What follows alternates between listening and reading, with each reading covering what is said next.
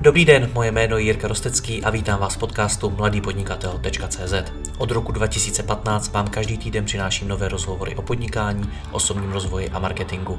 Všechny najdete nejen zde jako audio, ale i jako video na webu www.mladýpodnikatel.cz. Partnerem podcastu mladýpodnikatel.cz je společnost ShopTet, poskytující nejpoužívanější e-shopové řešení v Česku. Stačí kliknout a začít prodávat www.shoptet.cz. Děkuji vám za váš čas a neváhejte mi napsat na jiry.rostecky.cz případně na Facebooku. Užijte si poslech. Dobrý den, ve většině mých rozhovorů se věnuji biznisům zaměřeným na koncového zákazníka. Dnes ale uděláme výjimku a z B2C přepneme na B2B. Povídat si totiž budu s Miroslavem Mikulíkem ze společnosti Tisk Kvalitně, která je na trhu už 9 let, pracuje pro ní 9 lidí. V roce 2020 dosáhla obratu 42 milionů korun a odbavila v něm kolem 3800 objednávek tištěných materiálů, popisku textilu nebo třeba reklamních předmětů. Povídat si budeme o tom, jaké to je podnikat v B2B, mimo jiné, jaké to je v době pandemie a jak se firma s krizí zatím vypořádala. Myslím si, že to bude velmi zajímavé. Vítku, já tě tady vítám, ahoj. Ahoj Jirko, děkuji moc za krásný úvod. Já moc děkuji tobě za to, že jsi si našel čas. Jak už jsem říkal v tom úvodu, tak vy jste 9 let na trhu. Původně hmm. jste vznikli, jestli se nepletu, jako studentský projekt a dneska jste vlastně regulérním, poměrně dobře prosperujícím biznisem. Byl pro vás rok 2020 nejtěžším ve vaší historii? No, popravdě řečeno, určitě na něj budeme dlouho vzpomínat. Um, já bych řekl, že zpětně řečeno, ono každý rok, který jsme prožili, nám vždycky v tu chvíli připadal nejtěžší, leč byl úspěšný, ale i ten úspěch s ním přichází jistý, jistá míra starostí nebo uh, úkolů, který člověk musí překonat. Ale je pravda, že rok 2020 byl určitě zatím nejturbulentnější a člověk musel reagovat na nejvíc krizí, které jako za ten rok přišly a rychle vyřešit. Jo, byly to věci, které člověk neočekával, takže eh, jako na turbulentní rok na ně budu vzpomínat určitě hodně dlouho. No a v porovnání s jinými lety, jak jste z něj vzešli? Generovali jste větší růst, než jste čekali, nebo jste naopak poklesli? Jak to dopadlo? Tak v porovnání s tím rokem předtím jsme o něco vyrostli. Je to dáno i tím, že eh, se zvětšil náš kolektiv, kterým působíme. Když jsme, eh, samozřejmě bylo to v průběhu roku, nabrali tři nové lidi a eh, bylo to složité rozhodnutí, moc lidí a ten situace k tomu nebyla úplně nejpříhodnější a nakonec jsme si řekli, že do toho jdeme, jo, že ty lidi jsou šikovní a že vezmeme k nám do firmy. Pomohli nám, ukázalo se to jako dobrý tah a mm, samozřejmě očekávání byla ještě jiná, ale nakonec musím říct, že jsme z toho roku 2020 ještě vzešli s hlavou nahoře. Popiš mi vaše jaro, to bylo to období, kdy přišla první vina, eh, první vlna na viru, ne vina, ale i vina. Jaký to tenkrát bylo? Uh, no, byl to šok po nějakých osmi letech v podstatě pracováním s růstem a spíše s plánováním toho, jak se čas efektivněji rozdělovat, aby se stíhalo to eh, rostoucí množství práce, tak přišel takový um, shutdown. On byl vlastně problém, že se vlastně nedělo nic, což um, to byl někde na tom v první polovině března. Najednou jakoby vypadl internet, ale dva, tři dny nenaskočil, což eh, na začátku člověk si říkal ten první den vlastně, tyjo, po osmi letech má člověk takový jako den oddech, takový bylo bohužel teda neplacený volno, ale, ale říkal si, dobře, tak eh, chápu, přišly nějaké zprávy, musí se, musíme se s tím všichni nějak poprat. Nicméně, když to pokračovalo už třetí, čtvrtý den, tak už eh, člověk to nebral úplně jako volno, ale jako možný jako problém krizi. Člověk začal přemýšlet nad tím, co to všechno znamená, fixní náklady, zaměstnanci, kteří mají hypotéky a musí se platit, jo takže v tu chvíli to byl takový šok a začali jsme si říkat, co s tím můžeme dělat. Popiš mi vaše pocity tenkrát, protože já si pamatuju, že na začátku toho jara nastala obrovská panika. A když se paradoxně dneska zpětně podíváme na ty čísla třeba počtu nakažených na jaře a dejme tomu na konci roku 2020, tak je to asi jako nebe a dury si zpětně člověk skoro říká, co jsme to tenkrát vyváděli. tak jak jo, je to, jo. Eh, takhle, za prvý doufám, že takovýhle obrázek tady nebude za půl roku v roce 2021, že si budeme říkat na konci roku 2020, to byla ještě celkem sranda. Ale eh, samozřejmě, tak ty čísla tehdy byly děsivý. Já si myslím, že to bylo daný tím, že se ještě pořádně nevědělo vlastně, eh, co to je, co to působí, co to nepůsobí. Hlavně i ty zprávy, co prostě proudily z médií, tak eh, byly odstrašující, jo, byly děsiví, lidi se báli úplného konce. Nicméně pak po nějaký době naštěstí přišel konec tady té první krize, přišlo vlastně léto, kde se zdálo, že už to máme všechno za sebou, tak trošku jsme uvěřili tomu, že, že, že je to za náma, no a teď už v tom se plácáme, za dva měsíce to bude rok, takže je to, je to delší, než jsme si asi všichni, všichni přáli. Jaký konkrétně to na vás mělo dopad a celkově na ten váš obor? Protože vy tisknete věci, což je hmm. něco, používá, nevím, třeba při offline eventech eh, a, a, a podobně, děláte rollupy, letáky a tak dál. Tohle to všechno mi připadá, že jste povypínalo na značnou část toho roku. Je to, eh, když to vezmu eh, z té produkční stránce, produkční stránky toho objemu těch věcí, tak tři segmenty se úplně vyply. To byla uh, kultura, gastro a uh, ještě vlastně cestovní ruch. Jo. Tam klienti, který jsme měli z těchto oborů, tak tam samozřejmě úplně klesla poptávka po čemkoliv, protože nevěděli vlastně, co bude. To byl podle mě ten jeden z problémů, že vlastně v tom březnu a dubnu uh, nevěděli, co bude ze dne na den, z týden na týden, takže ani jako sami nemohli reagovat, jak by si třeba přáli. A zase z druhé strany byly, byly segmenty, které rostly, byly to e-shopy eh, a tam se zase až skoro jako nestíhalo dodávat.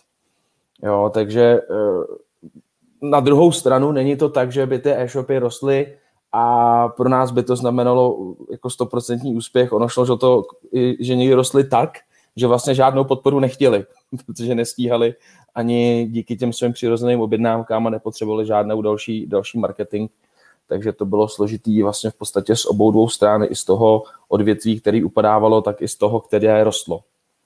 Dokázalo vám to e-commerce nějakým způsobem vykompenzovat ty ztráty právě v kultuře, cestování a u, tě, u tohoto typu klientů, kteří se vypli? Mm, takhle. Uh, ne, ano, dalo by se říct, že ano, museli to být oni, uh, protože uh, ty ostatní odvětví asi bohužel do dneška už je to 9 měsíců furt určitě nefungují tak, jak by chtěli.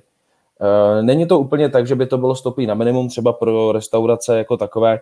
My jsme reagovali rychle, kdy oni, už jsme jim netiskli meníčka, tak jsme jim naopak polepovali výlohy eh, s těma nápisama výdej tady okýnko, místo toho, aby měli meníčka, tak jsme jim tiskli štítky na krabičky s obsahem a s datumem spotřeby. Takže nějaké malé procento se tam zachovalo ale eh, ty e-shopy určitě byly v tu chvíli tou hlavní naší uh, složkou toho, toho obratu. To je to, na čem jste vyrostli, protože ty jsi mi eh, na začátku řekl, že jste, i přesto jaký ten rok byl, tak vy jste v něm vygenerovali nějaký růst. A hmm. drtivou většinu toho roku tyhle ty tři důležité segmenty, které jsou pro vás klíčové, tak nefungovaly. Tak na čem jste teda vyrostli?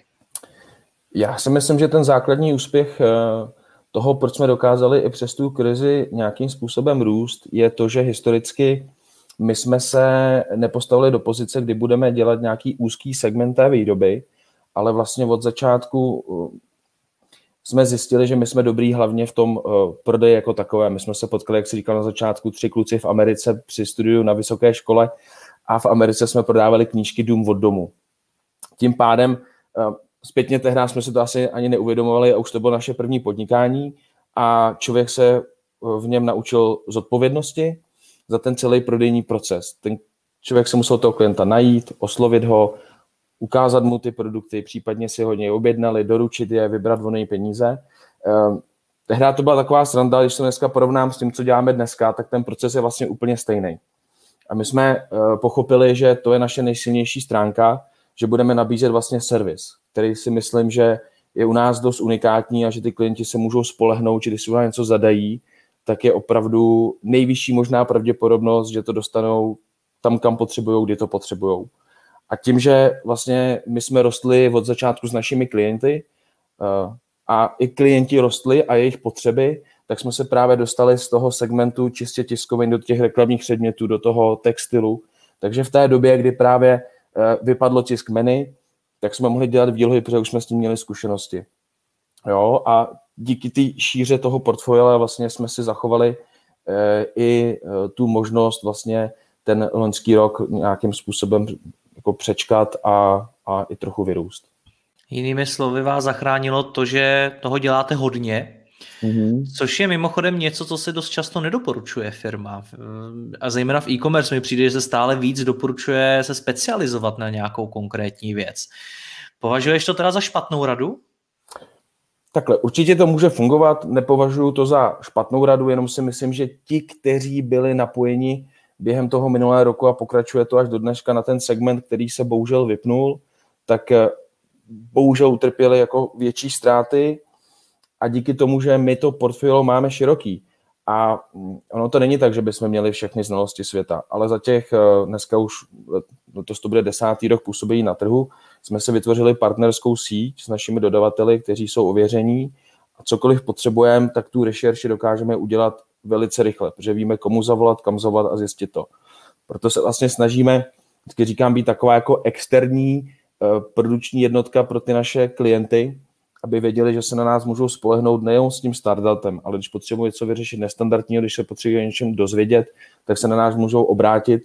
A kolikrát na toho nemají v té firmě alokonovou žádnou osobu, takže pro ně eh, to uděláme. A kolikrát i ta osoba toho má na starosti strašně moc. A oni vědí, že se na nás můžou spolehnout, že tady tu práci uděláme zodpovědně za ně.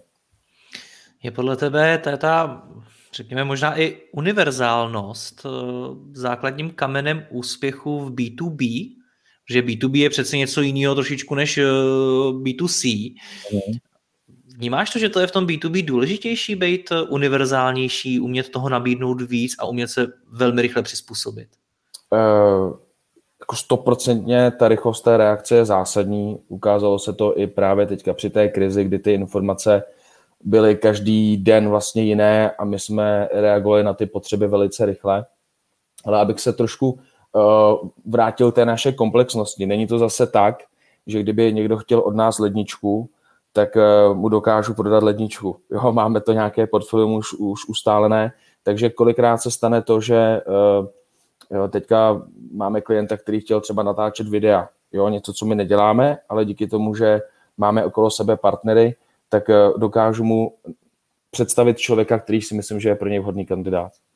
Jo, a to je něco, co v tom B2B si myslím, že funguje dobře. Když máte ověřené lidi, s kterými spolupracujete, tak i na tu jejich radu se můžete spolehnout. Hodně mluvíš o těch kontaktech, o ověřených lidech a podobně.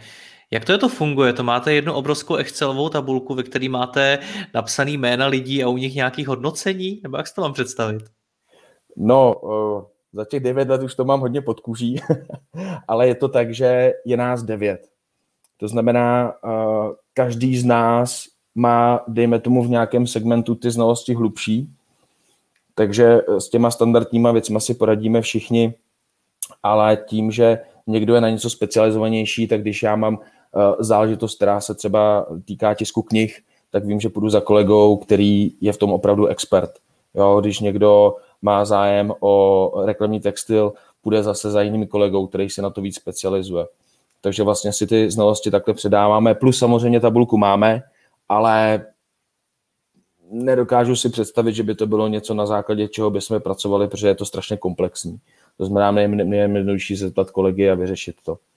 Což třeba i během té krize bylo zajímavé, že když člověk byl na home officeu, tak tyhle ty komunikační procesy byly ovlivněny na začátku, ale museli jsme se k tomu nějak postavit, vyřešit to a dneska už dokážeme fungovat docela dobře i z domova. Ty mi v podstatě teď říkáš, že ty informace, které jsou evidentně klíčové a evidentně vám pomohly z té krize se nějakým způsobem dostat, takže je držíte v hlavách. A zmiňuješ mi tady, že můžeš jít za nějakým kolegou a ten ti odpoví, ale ten kolega taky může odejít. Jak tohle to řešíte? Jak řešíte nějakou zastupitelnost v té firmě? Mm, jasně. Máš pravdu, eh, takhle, je to tabulka, eh, do ní si všechno vedeme, je to náročný, ale zastupitelnost je daná nějakým systémem kvalitním. Jo, je důležitý, my jsme měli vlastně do loňského roku administrativní systém, který nám byl šitý na míru, nicméně už jsme přerostli možnosti jeho přeprogramovatelnosti, takže od letoška vlastně pojedeme v novém administrativním systému a člověk musí hodně do toho investovat peněz, času, aby ten systém udělal takový, aby když někdo je, dejme tomu, na dovolené, jo, tak aby, když nebere telefon a ten klient jeho zavolá mě, aby byl během rychlosti veli, velice rychle schopen najít, co se děje, kde se to vyrábí, jaká je fáze, kdy to bude dodáno, jestli je něco potřeba dodělat. Jo. Takže už dneska jste v té fázi, kdy prostě všechno máte v nějakém, předpokládám, crm hmm. a tam se prostě zadávají všechny informace. Samozřejmě, samozřejmě, musí to tak být. Co máte za crm máme, máme nově Zoho. Mm-hmm. Máme nově Zoho, dneska 21 dní. Ty jsi mi taky jednou řekl, že uh, máte velmi efektivní systém ve firmě, který vám to taky pomohl zvládnout. Co si tím myslel, vzpomeneš si? Vzpomenu, já jsem tou efektivitou myslel vlastně ten přístup jak těm klientům, tak i k těm dodavatelům, protože uh, ta jedna jednotka, kterou máme všichni stejnou, je čas. A stejně tak jako naši klienti potřebují mít ty informace rychle, když něco, ať už to potřebují rychle, nebo se potřebují rozhodnout rychle, tak vědí, že my za ně uděláme rychlou rešerši, protože když se na nás něčím obrátí, my víme, uh, jak to přesně spočítat, umíme jim položit otázky, aby jsme rychle zjistili, co je opravdu to, co chtějí a nabídnou jim rychle to řešení. Stejně tak i efektivně, ale zacházíme s těma informacemi na tu druhou stranu směrem našim dodavatelům a partnerům. A uh, oni vědí, že když se na ně obrátíme, tak to není v podstatě taková planá poptávka. Jo? Ty dodavatele vlastně mají za úkol opravdu tu produkci a hodně je pro ně omezující to, když musí mít 100 e-mailů denně, který nejsou šitý jim na míru, nejsou pro ně a my takhle dokážeme vlastně efektivně alokovat ty jednotlivé poptávky um, tím správným směrem. Myslím si, že i to je důvod, proč kromě té komplexní služby těm našim klientům, kdy se na nás můžou spolehnout, tak jim můžeme nabídnout i to zásadní a to je samozřejmě, nebo ne vždycky zásadní, ale často zásadní je ta cena. Protože jednak díky tomu objemu, kterému dosahujeme, tak máme samozřejmě výhodnější ceny ale i zároveň tě našim dodavatelům strašně usnadňujeme práci. Oni od nás jednou dostaneme cenu a po druhé dostanou e-mail, kde je tisková data, objednávka, v jednom e-mailu nemusí ztrácet čas. Takže i to je něco, díky čemu jsme pro ně partneři a i to si myslím, že je důvod, proč nám dávají tak dobré ceny, protože vlastně nemusí zatěžovat svými lidmi něčím, na co nejsou stavění. Díky čemu tohleto dokážete z pohledu z, z té vaší strany? Já předpokládám, že tohleto všechno je o nějakých procesech. O tom, jak tu objednávku přijmete, jak ji zpracujete, kdy ji předáte teda tomu dodavateli a podobně. Jak, hmm. jak to funguje, abyste takovýhle, řekněme, kvality komunikace s těmi dodavateli dosáhli?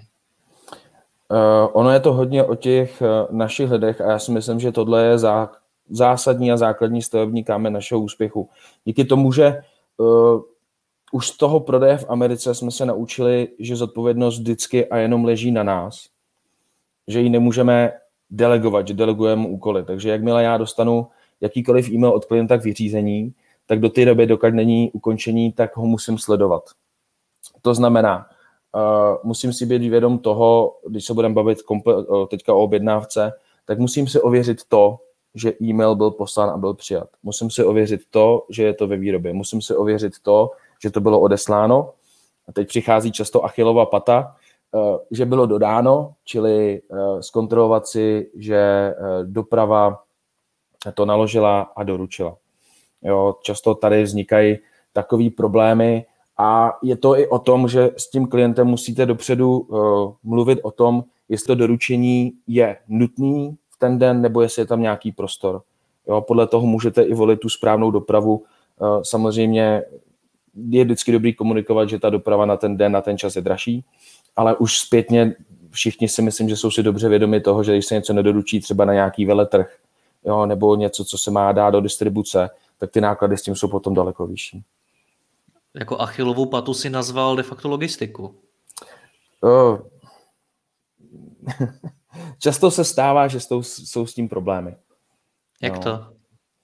Eh, tak známe asi dobu před Vánoci, tam si myslím, že je to nejznatelnější, kdy ty logistické společnosti jsou přetížené a stejně tak si myslím, jako je to o kvalitě lidí u nás, tak ono je to i o kvalitě uh, těch lidí, uh, kteří tu logistiku dělají. Jo, samozřejmě je tlak na cenu, na tu přepravu jako takovou, tím pádem je tlak na výplatu těch lidí a vím, že jako často v zahraničí je doprava něco, co, co je jako poměrně drahá záležitost. Jo, u nás, když máme pocit, že 150 korun za zásilku je hodně, tam se platí řádově víc a myslím si, že tomu jako odpovídá i ta služba trošku víc.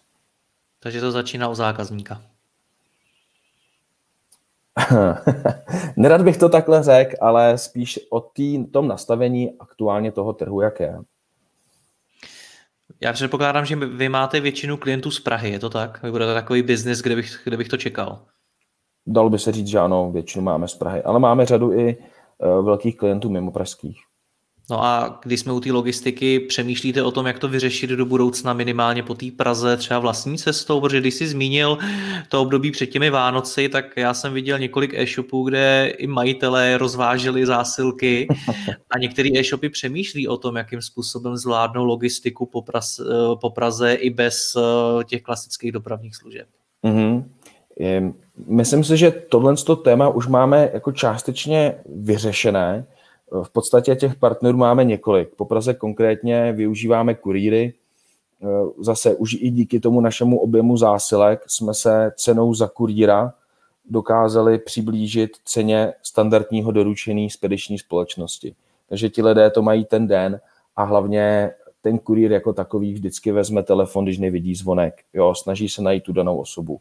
Takže ta preciznost toho dodání po Praze eh, je už velice eh, vysoká u nás díky těm kurírním službám a tu mimo prahovskou dopravu eh, řešíme. Vždycky je možnost si eh, zvolit i kuríra takového, který to doručí ten den, když to vyzvedne, je to dražší řešení, nebo se snažíme, když vím o klientovi, že to musí být někde doručeno na den, tak třeba dát dva, tři dny nějaký benevolence, nějakou toleranci té dopravě a všechno se tady to musí komunikovat dopředu. Tam si myslím, že to všechno začíná. Hodně mluvíš o vztazích, zejména si o nich mluvil v souvislosti s těmi dodavateli. A já přemýšlím, jaký si od vás, jakožto od firmy, vzít po naučení, jaký si mám vzít tip do svého biznisu, protože v B2B věřím, že informace, že to stojí na vztazích eh, například s dodavateli, eh, není úplně nová, spousta firm jich ví. Mm-hmm. Neznamená, že ty vztahy umí budovat kvalitně, a já bych, já bych nerad zůstal jenom u ní, aby vyznění toho rozhovoru bylo jenom v tohle tom. Jak, jak ty vztahy zajistit, zejména v době, kdy v té firmě se třeba nestíhá, kdy toho máte hodně, kdy třeba musíte pracovat z home officeu, kdy samozřejmě ty vztahy nebuduješ ty jako možná ten mozek toho všeho, který to vymýšlí, ale tvoji zaměstnanci a tak podobně. Hmm. Uh, já jsem, když to vezmu teďka v obráceně vztahy s klienty, tak eh, já si myslím, že ten základ toho úspěchu je dělat svoji práci profesionálně a ten vztah roste s tím, když těm lidem eh, pomáháte, nespůsobujete jim problémy, děláte něco navíc, než co je standard. Jo, napíšete někomu ke svátku, je to taková maličkost, ale příjemná, dělá mu to radost. E, nějaký na standard, jo, když někdo se vás na něco zeptá, tak mu neřeknete, nezlobte se, to se často stává třeba i mně, když si dělám nějakou rešerš, řeknu, nezlobte se, to, ne, to, to nás jako nezajímáme, děláme úplně něco jiného. Řeknu, zjistím, zeptám se tím, že to potřebuješ, ten čas si na to vynahradím a o, tu informaci mu nějakou předám. Jo, takže je to o tom si vycházení podle mě vstříc. Úplný podle mě 90% ale úspěchu je dělat tu svoji konkrétní práci správně a vždycky se postarat o to, abych svým za, za, zapříčením nespůsobil nějaký problém. Říkáš eh, dělat něco navíc, dělat to profesionálně, popřát k svátku a podobně. Já nevím, jak je to u vás, vás je tam devět, nejspíš sedíte v jednom kanclu, prostě jste, jste k sobě hodně blízko.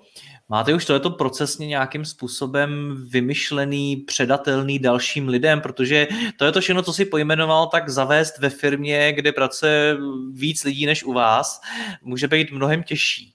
Uhum, uhum. Vím, že u nás je to ještě relativně přirozený jako proces tím, že eh, je nás málo, je to i naše výhoda, ta flexibilita. Um, rád budu, když se k takovéhle otázce dostaneme třeba za tři roky a bude nás 60. rád si to zapíšu a uvidí, že si vzpomenu, že to tak bude. Ale uh, vím, že je tady to řešitelný, umí to ty CRM, umí ty lidi upozornit, ale zase si myslím, že konec konců, když člověk chce být opravdu profesionál, tak je to něco, na co si jde ráno vzpomenout, podívat se do diáře, jaký je den, jo, komu bych mohl nějakým způsobem napsat. Připravujete se na to, na to, že vás bude 60? Už dneska něco pro to děláte, aby, aby ty procesy byly předatelné. No protože ono je to vtipně, ale potom vlastně velká část firm řeší nějaký pojmenovávání a popisování procesu až ve chvíli, kdy už je skoro pozdě. Tak mě mhm, zajímá, jestli uh-huh. i vy jste ten případ, nebo jestli už se na to nějakým způsobem eh, připravujete. Fair odpovědi obojí. Uh, loni jsme začali myslet na uh, scénáře, na které jsme nemysleli předtím. Vždycky i myslím si, že otázka toho, proč jsme neměli nějaké uh, sofistikovanější CRM typu toho předtím je, že jsme se vystačili s tím minimem. Takže je to nějaký přirozený vývoj. Uh, myslím, že teď jsme došli do té fáze, kdy si to opravdu musíme, uh, ty kompetence, všechny ty procesy eh, pojmenovat, eh, nějakým způsobem zapsat a pracovat s nimi. Do této doby to šlo ještě eh, poměrně snadno z toho jednoho místa z té jedné kanceláře a víme, že tady to se musí změnit. A vím, i, i možná na rovinu díky tvým videům, tak vím, že, že je možné, že se dneska dělají věci typu pojď se podívat do větší firmy, jak to tam funguje, pojď se to naučit. Jo. Takže je něco, co jsem přemýšlel, že bychom mohli jako využít taky. Stoprocentně. Eh, jste v zajímavém eh, stádiu vaší firmy, kdy, kdy, kdy se vlastně z toho malého neřízeného panku už dostáváte opravdu k nějakým procesům a podobně. Jsem hodně zvědavý, kdy bude třeba za rok nebo i, i za ty tři roky, jak říkáš. Ale mimo jiné, ty jsi mi ještě řekl jednu věc, že jste specialisti na předvídání problémů. um, Co si pod tím mám představit? Eh, my už jsme na to právě malinko narazili. Je to daný tím, že e, za těch devět let jsme absolvovali to kolečko toho procesu e, od oslovení toho klienta až k doručení té zásilky tolikrát, že už víme, co všechno může být za překážky během té cesty. A ke každé té e, objednávce od toho klienta se stavím tak, abych si zajistil to doručení, abych, jak jsem právě říkal, nespůsobil ten problém. To je něco, co potom ty vztahy právě narušuje. A jak jsem se bavil, je to o tom si předávat ty informace a mít uh, kontrolu nad tím systémem, že je potvrzeno, že něco dorazilo někam. Jo? Uh, jsou to i takové maličkosti typu, když se mi klient třeba zmíní, že za měsíc plánují nějakou kampaň, zkontroluju si to, dám mu ten den vědět, že mi o tom, uh, že mi o tom říkal. Už se mi stalo kolikrát, že ty lidi na to zapomněli a byli jako nadšení z toho, že já jim to připomínám. Jo, takže jak jsem říkal, malinko jsme na to narazili a je to o tom, že ten eh, proces už známe a dokážeme předvídat, kde by mohl nastat ten problém. Jo, konkrétně třeba právě to doručení. Vím, že to musí být uh, z bodu A do bodu B během 24 hodin. Jo, nechávám to náhodě, komunikuju to s klientem, jaký jsou možnosti řešení a, a tím pádem jako se tomu vyhnu se nějaký nepříjemnosti řada firm a věřím, že i ty je znáš, eh, musela v tom loňském roce hodně sekat náklady. A moje zkušenost je taková, že některé ty firmy zjistily, že ve výsledku vlastně utráceli peníze za něco, co jako úplně nutně nepotřebují. Že když to usekli, tak to té firmě zase tolik nechybí. Narazili jste na něco takového i vy? Na něco, kde jste museli useknout ten náklad a nebude vám to chybět? Plně uh, nemyslím si, že je něco, na co bychom takového narazili. Myslím si, že um, samozřejmě v tom březnu, dubnu člověk první, co se stalo, tak začal vymýšlet nějaké krizové scénáře, nějaký, nějaký plán B, tak jsme zjišťovali vlastně, jaké náklady se dají osekat s tím, že jsme nechtěli samozřejmě v žádném případě šetřit na lidech. A jediný, nenarazili jsme na takový náklad, který bychom mohli my osekat Eh, jediné, co se vlastně stalo během toho roku, je tím, že jsme se rozšiřovali, tak jsme měli v plánu udělat takový dlouhodobý strategický rozhodnutí, uh, což mělo být jako přesun do větších kancelářských prostor, které jsme odložili. A ono, myslím si, že obecně spousta firm, který se předtím těm home officeům bránili a teď tím byli donuceny, tak vědí, že ty home office fungují poměrně dobře. Jo, že ta efektivita ty práce uh, z domova může být poměrně vysoká, nemusí se toho bát. Co je proto potřeba udělat, aby byla co nejvyšší? Hm. Myslím si, že za prvý tomu člověku vůbec umožnit, aby mohl být efektivní. To znamená, ten systém by měl fungovat, aby on mohl fungovat. Jako nedokážu si představit, že by bylo něco víc frustrujícího, když bych opravdu chtěl pracovat a neumožnil mi to nějaký IT systém. Jo. A druhá věc je samozřejmě e, nějaká míra zodpovědnosti, která si pramení k tomu vztahu na, tom pracovišti. Jo. Takže nedokážu na to dát nějaký všeobecný všelék. Nám to fungovalo naštěstí dobře. I tím, že jsme obchodní firma, tak samozřejmě jsme, jsme tlačeni k tomu, aby jsme pořád pracovali z domova. Jak plánujete budoucnost teď a obecně budoucnost v tom B2B biznesu, protože uh, zda budou nějaký offline eventy, jak na tom bude kultura, jak na tom bude cestování, jak na tom bude gastro v roce 2021, to je velká otázka. Nikdo to pořádně neví. Tak co plánujete? No, jak říkáš, hmm, myslím si, že jestli, jestli se někdy někomu, eh, někdo se smál tím, jak se plánuje nebo předpovídá počasí, tak předpovídat aktuálně jako průběh příštího roku je ještě složitější disciplína. Ale uh, my doufáme, my se vlastně modlíme, že uh, ta aktuálně probíhající už vakcinace nějakým způsobem uh, tomu pomůže. Předpokládám, nebo nechci být přehnaně pozitivní, doufám, že třeba od druhého poloviny roku už se vrátíme do nějakého normálního fungování, kdy budeme moct znova cestovat, eh, budeme moct eh, fungovat jako předtím. Nicméně, v jakým stavu budou tady ty odvětví, vůbec si to nedokážu představit. No, vůbec ne. A dokážeš si představit tu budoucnost jako takovou i v nějakém jakoby v delším horizontu? Protože spousta lidí mi říká, že svět už nebude takový, jako byl dřív, že budeme třeba mnohem víc pracovat z toho domova, že možná i ty konference se budou mnohem víc konat eh, online než offline. Počítáte vy s tím, že se ten svět vrátí do toho, jaký byl? Uh, takhle, tím, že ta situace ještě není vyřešená, tak eh, ono tolik času plánovat aktuálně není. Pořád ještě bojujeme, aby jsme, aby jsme z toho eh, vyšli dobře. A samozřejmě jsem si vědom toho, že něco se změní.